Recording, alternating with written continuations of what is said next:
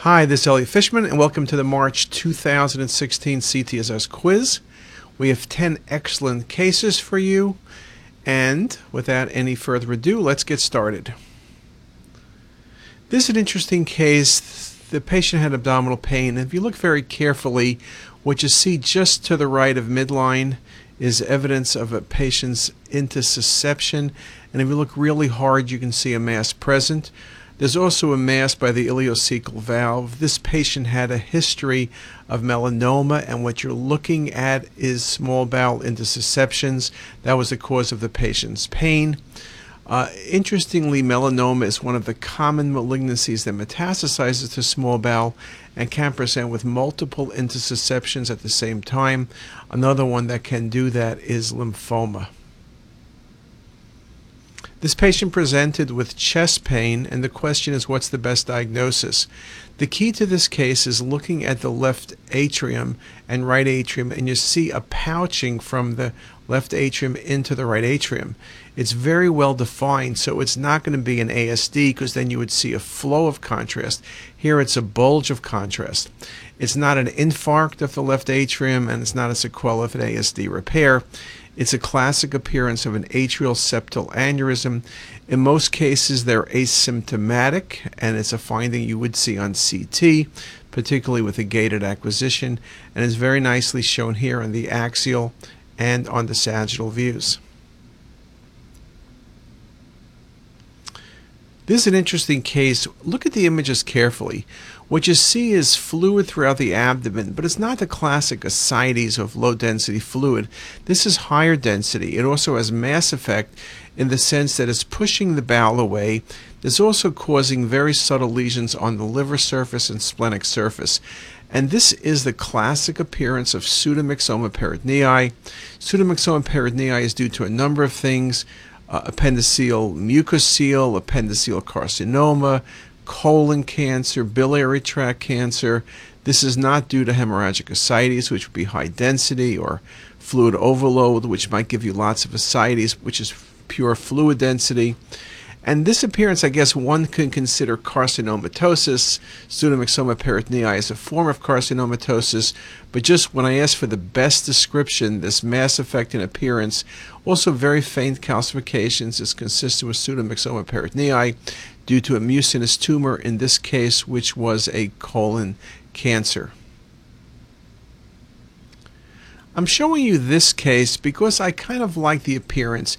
You see a cystic and solid mass in the left kidney, you see its vascularity, and you see on the MIP imaging the neovascularity within the lesion, which is an upper pole left renal mass. This is not the appearance of a lipid poor AML. The vascularity is just too irregular.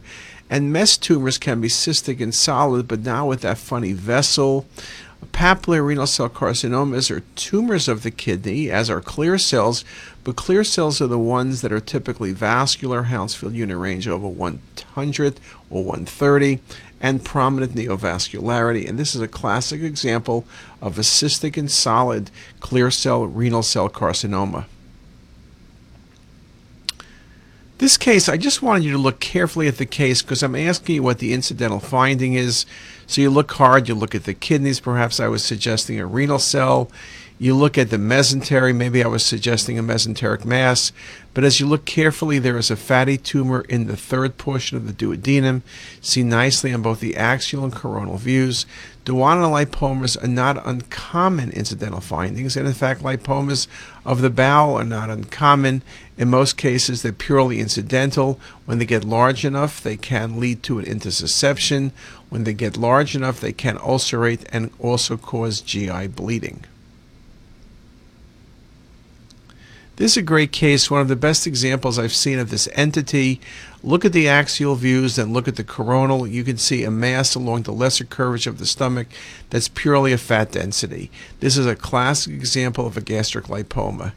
Liposarcomas of the stomach must be incredibly rare. I can't even think of one, but when you have a liposarcoma, the fat has little swirls within it. It's not a gastric carcinoid tumors, those are hypervascular. And similarly, gastric ectopic tissue, maybe ectopic pancreatic tissue, for example, you might consider, but that is also vascular. This is a fatty lesion consistent with a gastric lipoma. This is an interesting case. This patient had a history of a gastric cancer, posterior wall, which is actually hard to see here, but this patient presented with abdominal pain, and you look hard, there's high density material in the stomach, and perhaps you say, well, maybe it's something the patient ate, but you can see it doesn't really look like food. It looks more like high density fluid. And I guess one would have to suggest the possibility of blood in this patient. Then, when you look harder on the arterial and venous phase imaging, and particularly on the venous phase imaging, you can see a jet of blood coming from the posterior aspect of the stomach going toward the left side. It's barely seen on the arterial phase, but very well seen on the venous phase. This was active bleed from an ulceration in the posterior gastric wall mass.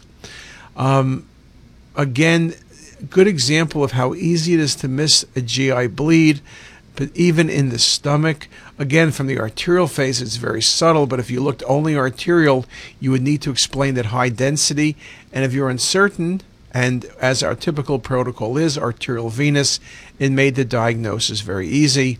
Unfortunately, I only could show you two images in this case.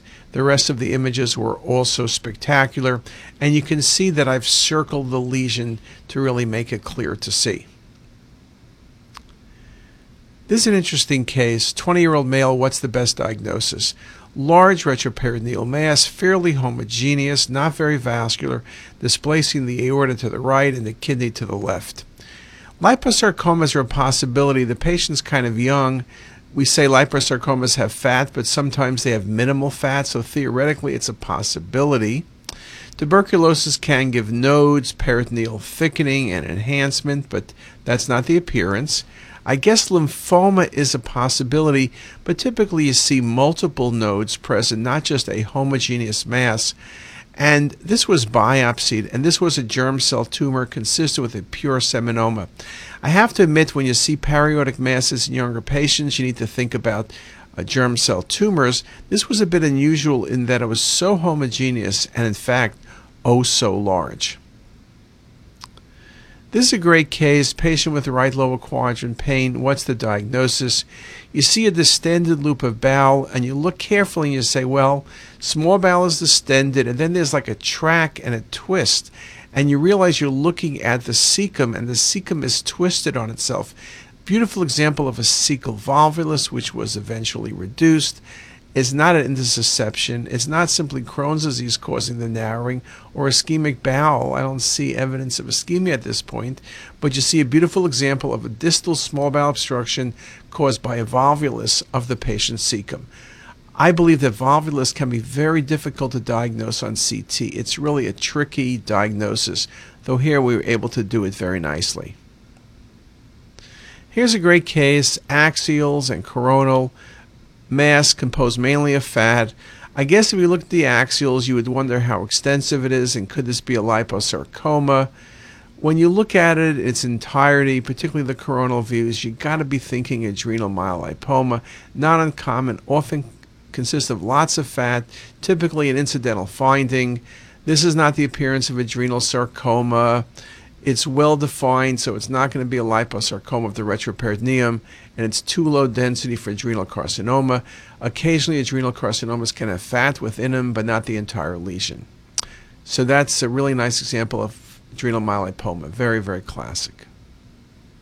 So with that, I've now given you 10 excellent cases. Hopefully you got them all correct, but even if you didn't get them correct, hopefully you learned something from each of the cases. And with that, We'll see you at next month's April 2016 quiz. Have a great day.